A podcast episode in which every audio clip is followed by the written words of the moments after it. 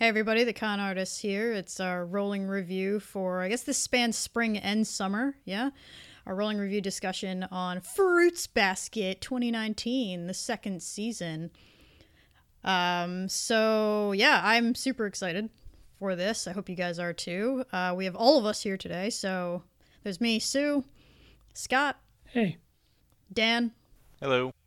and Brendan. Hello. The whole gang's here for Yeah. the fruits and the baskets.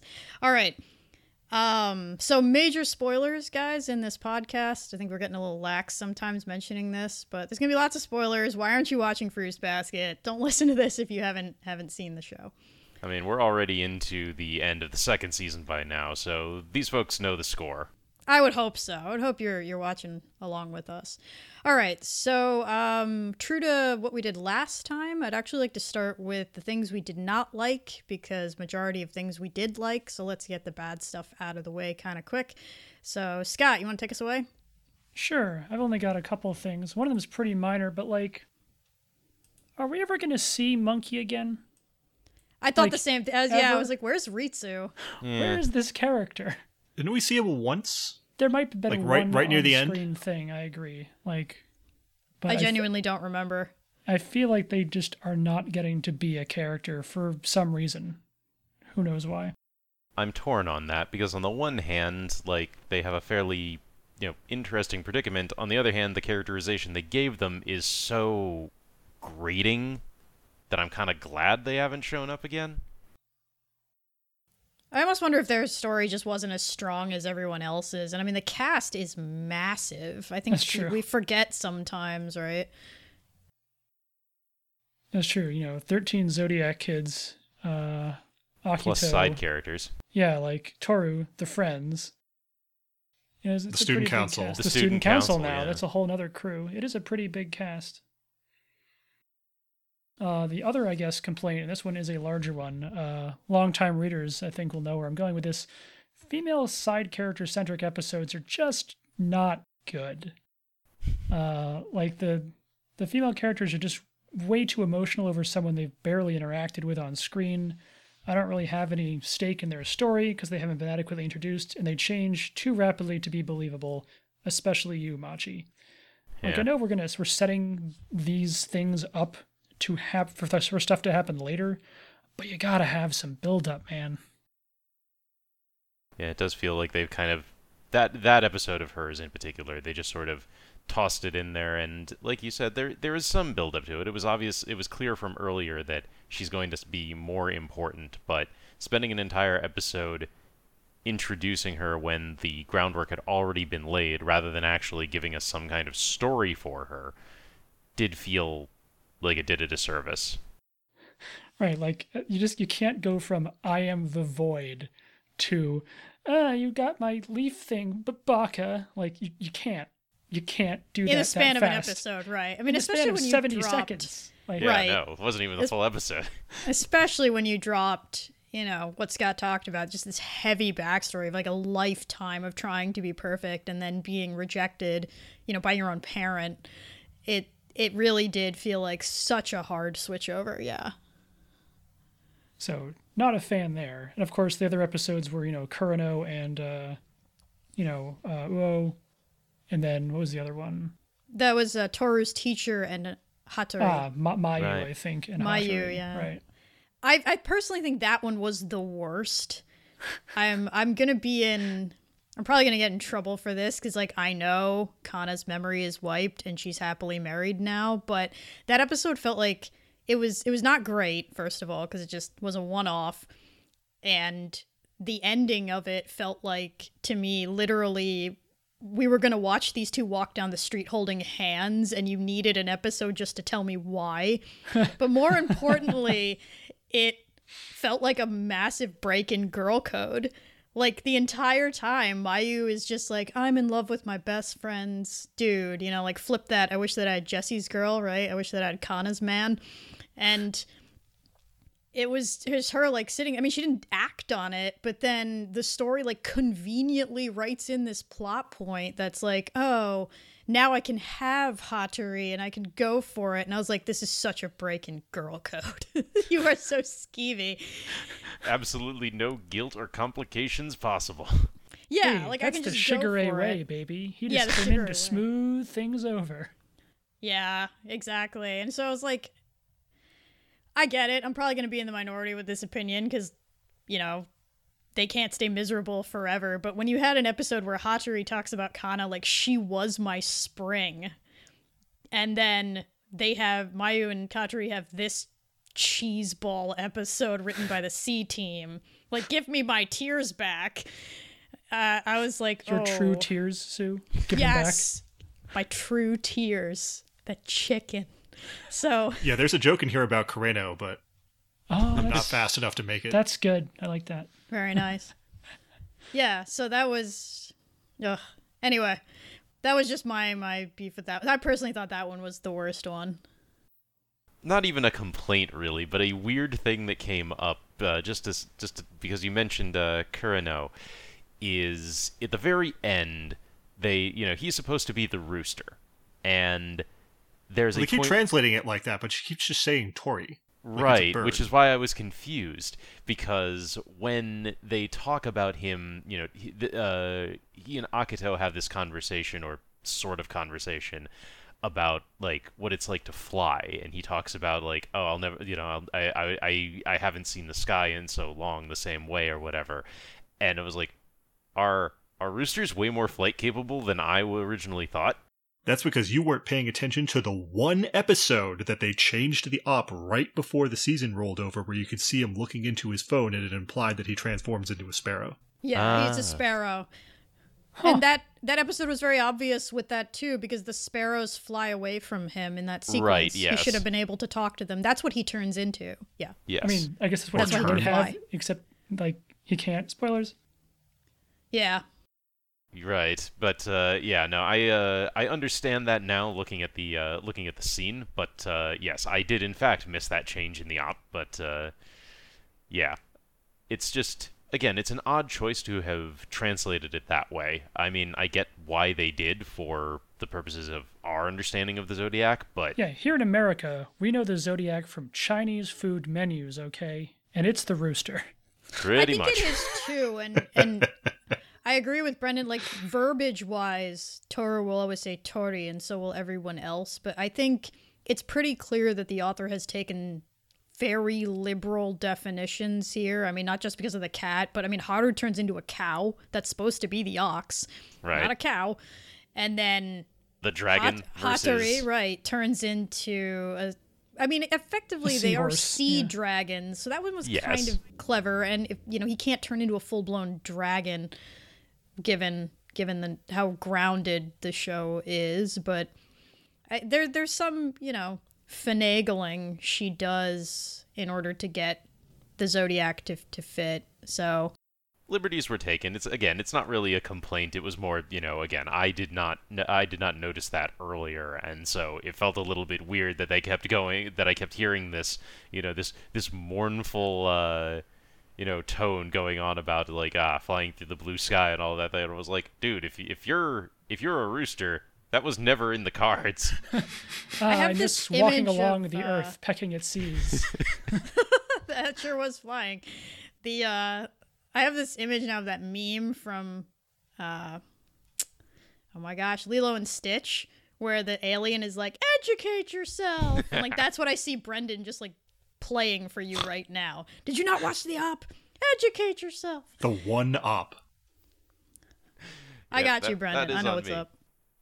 but yeah, like I said, that that really, I think what you guys covered um, is pretty much all of the stuff that I would agree with. You know, some weaker uh, female side character centered episodes that you know just don't quite do justice to the characters the way that they should, or don't have quite the same satisfying uh, result as some of the other ones. But beyond that, yeah, no, the this season in general was you know as strong, uh, if not stronger than the first one, I think. And unless you had anything else, I think we can start moving into the things we really enjoyed. Let's do it. yeah. Like I'm gonna start off though here with man, the Op and Ed are really good. Oh yeah, Like really Yeah. good. I enjoy listening to them every time, and that's not always a given for me. So nice work there, you guys. Man, the season was so heavy on the development. I mean, it had to be. We're in the we're in the you know thick of the pudding here, but it oh, it was really dense in that in that middle. I mean, I feel like it was amazing the way with a cast of characters this large. Um, you you really had all these people getting a moment and and a moment that mattered. I mean, yes, they didn't do a great job with those those side female characters and their romance plots, but like the episode one with Motoko, who is the leader of the Yuki fan club, I was like, I kind of don't hate you now. Like you feel like a person. Except, like, where did she go? We want we need more episodes with her, man. We do. She was fun, and and her. I, I was impressed how she noticed, you know, the change in Yuki, and then was like, "Yeah, this was a change for the better." Like, oh, you're not just this airheaded, you know, fangirl who who runs around being obnoxious all the time. Like, you have some, you know, level of emotion. Uh, Kakeru, who I called Jerkface, if you guys remember all my amazing nicknames for the student council, like he gets a whole bunch of He moments gets a lot of moments. of moment. He's Yeah. I, I didn't hate him by the end, and heck, even because she tortures the Yuki fan club, like Queen Bitch was like okay, like she's definitely on the lowest end. No, Shorty's on the lowest. Shorty's on the lowest. He's the worst. That guy He's could the just worst. leave forever, and I would never notice his absence. Yeah, Certainly. but her her purposeful torturing of the Yuki fan club for her own entertainment does entertain me by the Yeah, end. It's great. So I did kind of laugh. But like all these people get get so many moments, but we added so much weight to things like I mean Kyo, right? And getting an understanding of his family. Like we meet his dad, we understand the trauma with his mom. He has like his moments with Akito are really powerful um, and painful. Definitely. I also think like there was really good development to some of the other somas too. Like I think Momiji got some good moments, and honestly, Ayame in particular has really started to feel like an important part of the cast. Like he's gone through these changes. His motivations to help Yuki are like a lot more clear. and His earnest assistance to Yuki, that's all great watching. Uh, I so kind of wish really we had a little that. more of him. I agree with you. It was great. And that one moment where he busts in on their uh Oh, this parent student teacher the- thing. Yeah, the, Yeah. parent teacher conference. Amazing. And uh Yuki backs him. Like the mom is just like, Oh my gosh, he is so useless. And Yuki's like, he's not useless. And then it cuts away at the end and like ayame is almost crying as he texts Hattori. It was like this really genuinely beautiful moment that I Mm. did feel like had been led. But I, I kind of wish I understood a little more of why he was the way he was to Yuki outside of maybe like jealousy that Yuki is the favorite. That's true. We know he was a jerk. I guess we don't really know why he acted that way. So that's true. Well, we may get more. I mean, it feels like but on the gonna get more. development scale, like that was not as important as everything else we got. It's more Very just true. I was really enjoying that. Yeah, some characters uh, like Ayame have these sort of I don't know if you want to call it blind spots, but there are the there are gaps in the history that are gradually being filled in uh, as we get these more you know focused character centric episodes, uh, whether it be Kyo or um, excuse me Yuki getting a lot of that uh, recently, basically filling in his entire uh, background. So perhaps that will come up in the future, or maybe it's just not really important. Like you said, he's just, you know, I was a jerk once. I, you know, I am now kind of overcompensating. Yeah, just a little. in an amazing Ayame way. oh yes, And I think part of maybe not getting all those gaps filled in is that they have been filling out the rest of the cast, right? We finally know Kureno, Akito, Rin. Like those are the three that sort of finally got to be on screen, which is good. Um, I'm also gonna just really quick vouch for Haru. I really liked his episodes. Um, he gets a lot of points in my book just because I don't know if you guys remember, but as part of the legend in this show, the ox carries the rat to the the dinner with God.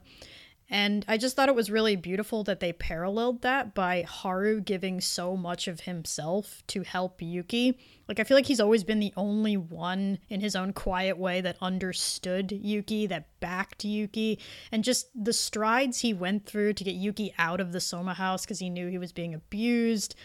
It, it is like he's carried him. And I thought that mm. was really nice. And in this like show don't force it down my throat way like i remembered that it's not like they flashed back to the ox carrying the rat or reminded me this is how it goes. It's just that's in his nature that he he carried Yuki there, and I thought that was really really nice. Oh, that's a good point. Yeah, despite I mean, you know, a lot of people sort of make fun of him for being the one that got duped basically during the story. You know, Akito in particular. Uh, but you're right that he's really sort of taken that on in a positive way. Mm-hmm. Yeah, no, he's. I definitely was kind of.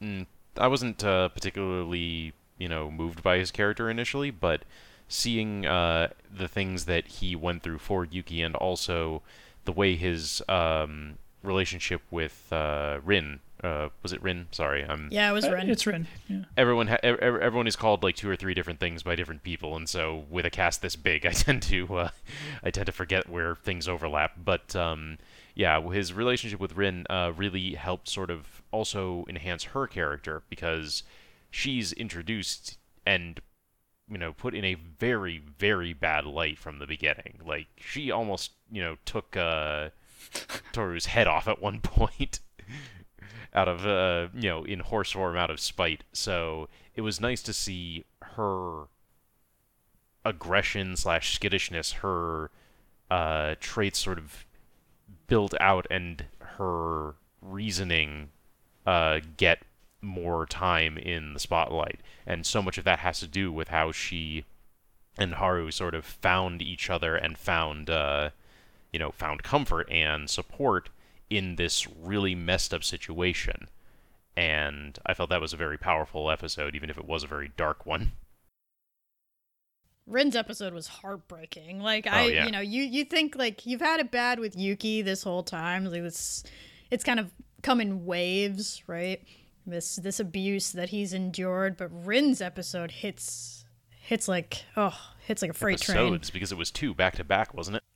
Yeah, but we didn't really understand what was going on. She was just like sick and running around. And then when they Right. actually gave us the episode with her backstory, which was your episode, Dan, like 18 or something, that hit like a freight train. I was Ugh. like, oh, okay. I get you now. Like I get your your thing and uh, that was that was harsh. Yeah, it, oh boy. Hmm. Uh, I want to chain off of Dan really quick because uh, Dan, I don't remember which episode you talked about it in. It might have been Rin's episode, but you mentioned that the support of family and friends is so critical to a person being able to pivot, you know, out of difficult circumstances in in his or her life, and you know, you really could go down a terrible path. You look at these people, but you can also pull out of that terrible path with the correct ring of, of people around you. And with Rin, we see it, right? Whereas with somebody like Yuki, who is just like heaped with abuse his whole life, like he kind of like collapses in on himself. And, um, you know, Haru really steps in to help both, of you know, both of them put a pull them through that. But I think the show has always had that pervading theme of needing support and how important it is. And for a country that doesn't believe in mental health, like most Asian countries, but I think Japan in particular is really bad. Uh, that was a beautiful thing to have in there, right? This this theme of seek support from from people who care about you because that is the path through these difficult times. So, I I love that the show can do that. Yeah, and a lot of it comes down to uh, found family for a lot of these people, because you know obviously the Soma family is Yeah, a the, the core family is the worst. the Soma family, yeah, the Soma family is an absolute mess. You know, whoever related by blood or no, and so many of these people have been let down by their parents. Either their parents were greedy and you know, like, uh, uh, was it? Yeah, Kyo's father. Uh, Kyo's father doesn't uh, doesn't want anything to do with him for his own reasons. Others are doing it because you know, again, they were essentially paid to look the other way while all this stuff was happening. Like Yuki's parents, sort Mhm, of. exact- Although they're sort of really aggressively into it anyway for the status. Yeah, yeah. Well, whether it's whether it's greed for money or power or authority or whatever it might be, like there's there's other motivations there that have nothing to do with the well-being of their child, and others are like you know clingy or you know pushed one child away, but was re- but really um you know latched on to another one, like in the case of uh, Momiji's uh, mother. Um, and Just whatever the heck you want to call Rin's parents. uh, there's that too, right? Um, and so so many of these people had to find that support elsewhere. Some, you know, between each other, like Haru and Rin. Toru, you know, while not part of that family, had her own terrible tragedy and her own multiple tragedies in her past, but the support of Uo and Saki, uh, right? Saki. Yep. Yeah. Yeah. Um, just is what kept her going through. Even then, she still has you know a ton of issues that she's still parsing uh, parsing out that are you know exacerbated by being surrounded by all these people with their own problems.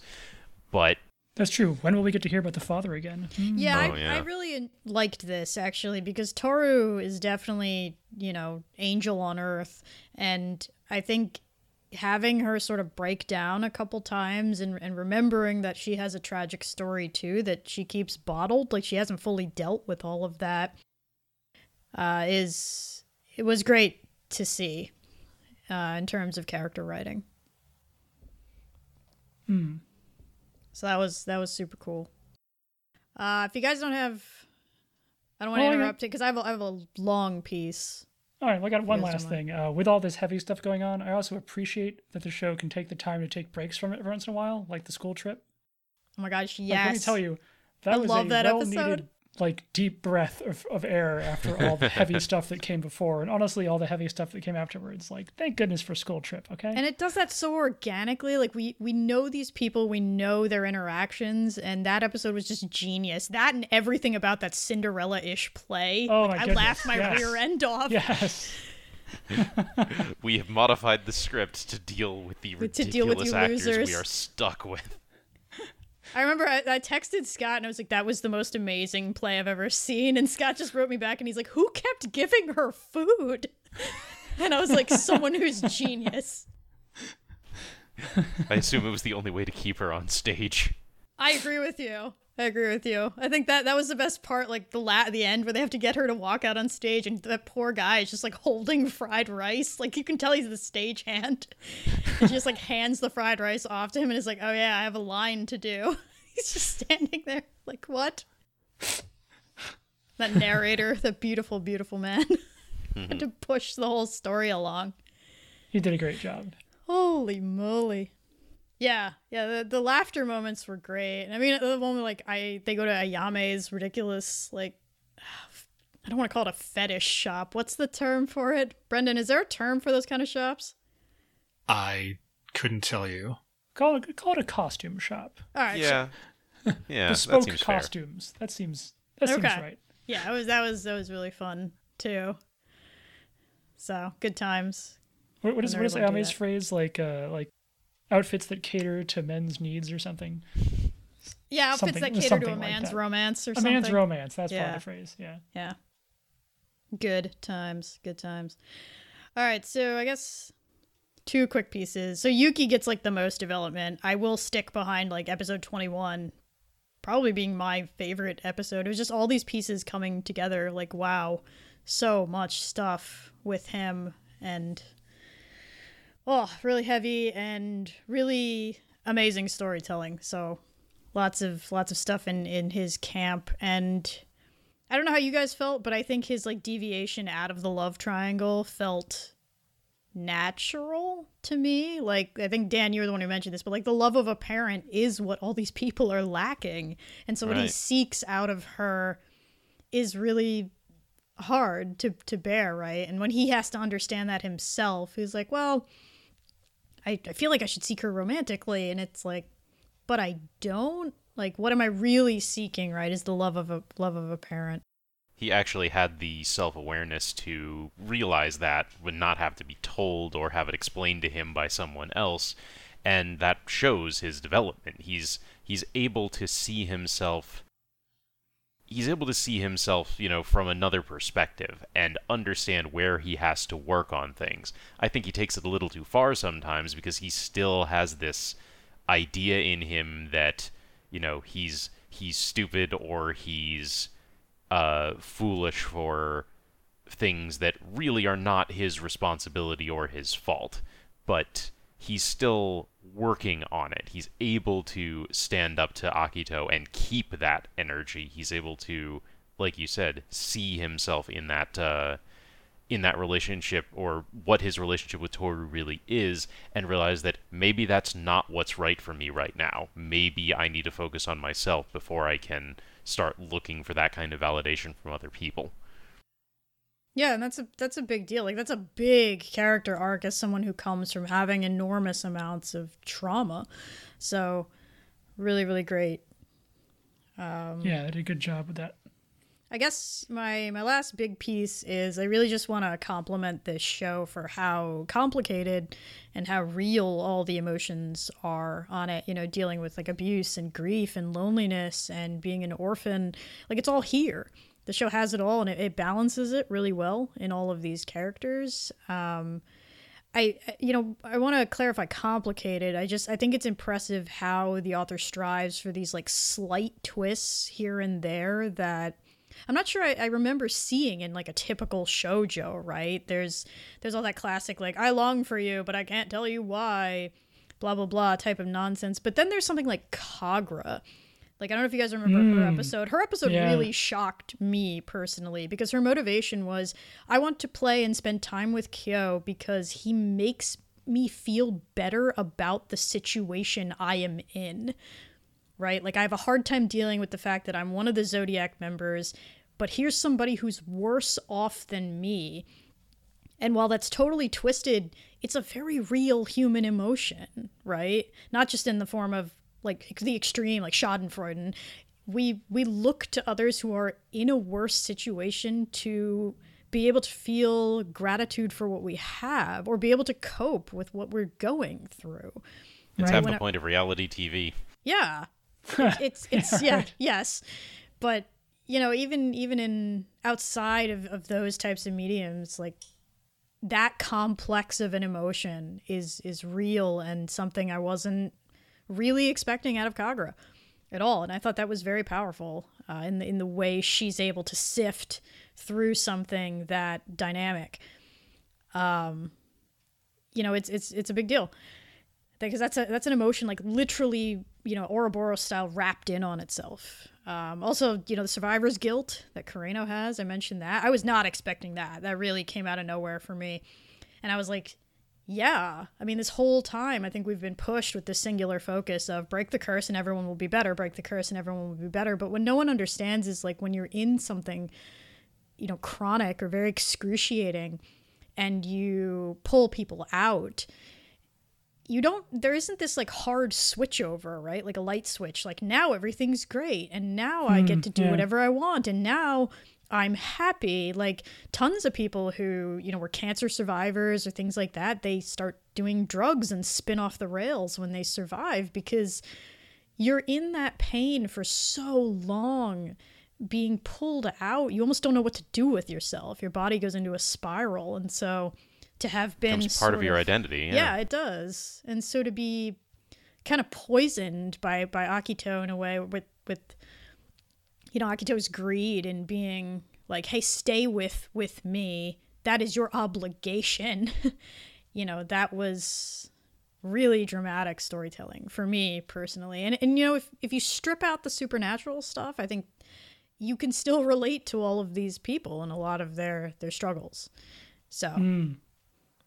yeah when was the last time even transforming was a plot point? Yeah. Lord i Right, I, I cannot trans- recall Transformers in season one. Honestly, I feel like you're right. Like I don't remember the last time someone has transformed. It has happened a couple of no, times. Like yeah, Rin was the horse, did in his backstory. Yeah, you're right. Rin did. Yeah. But yeah, the vast majority of it just hasn't. Uh, it hasn't come up because it hasn't been. It hasn't been crucial to the plot, and I think that is to the show's credit that it doesn't have to rely on this magical gimmick, so to speak, as a crutch to make the situation more interesting. It knows that you've accepted that, we can move beyond that and actually delve into what is making these people tick and what is making them, you know, what is making them happy or what is hurting them. Mm. Yeah. Yeah. So if no one else has anything, I have a question for the group because I mm. have a hmm. theory. Uh oh. Okay. who has a theory on what the curse breaking is? Oh, Besides like me, how how- how one does it work? the curse? Nothing solid. Okay. I guess uh, mine is, in layman's terms, I think it's every character putting themselves first and moving towards what they want. I think they're all berated or abused into continuously coming back to the supper with God. And when they choose to to think for themselves, to want for themselves, I think that's where the curse break occurs. And I think this because there's a moment in episode 19 when Rin, you know, gives in to being comforted by Tohru. And Shigure is, is walking down some stairs with Hatori, and he looks at Hatori and goes, Can you hear it? The sound of breaking.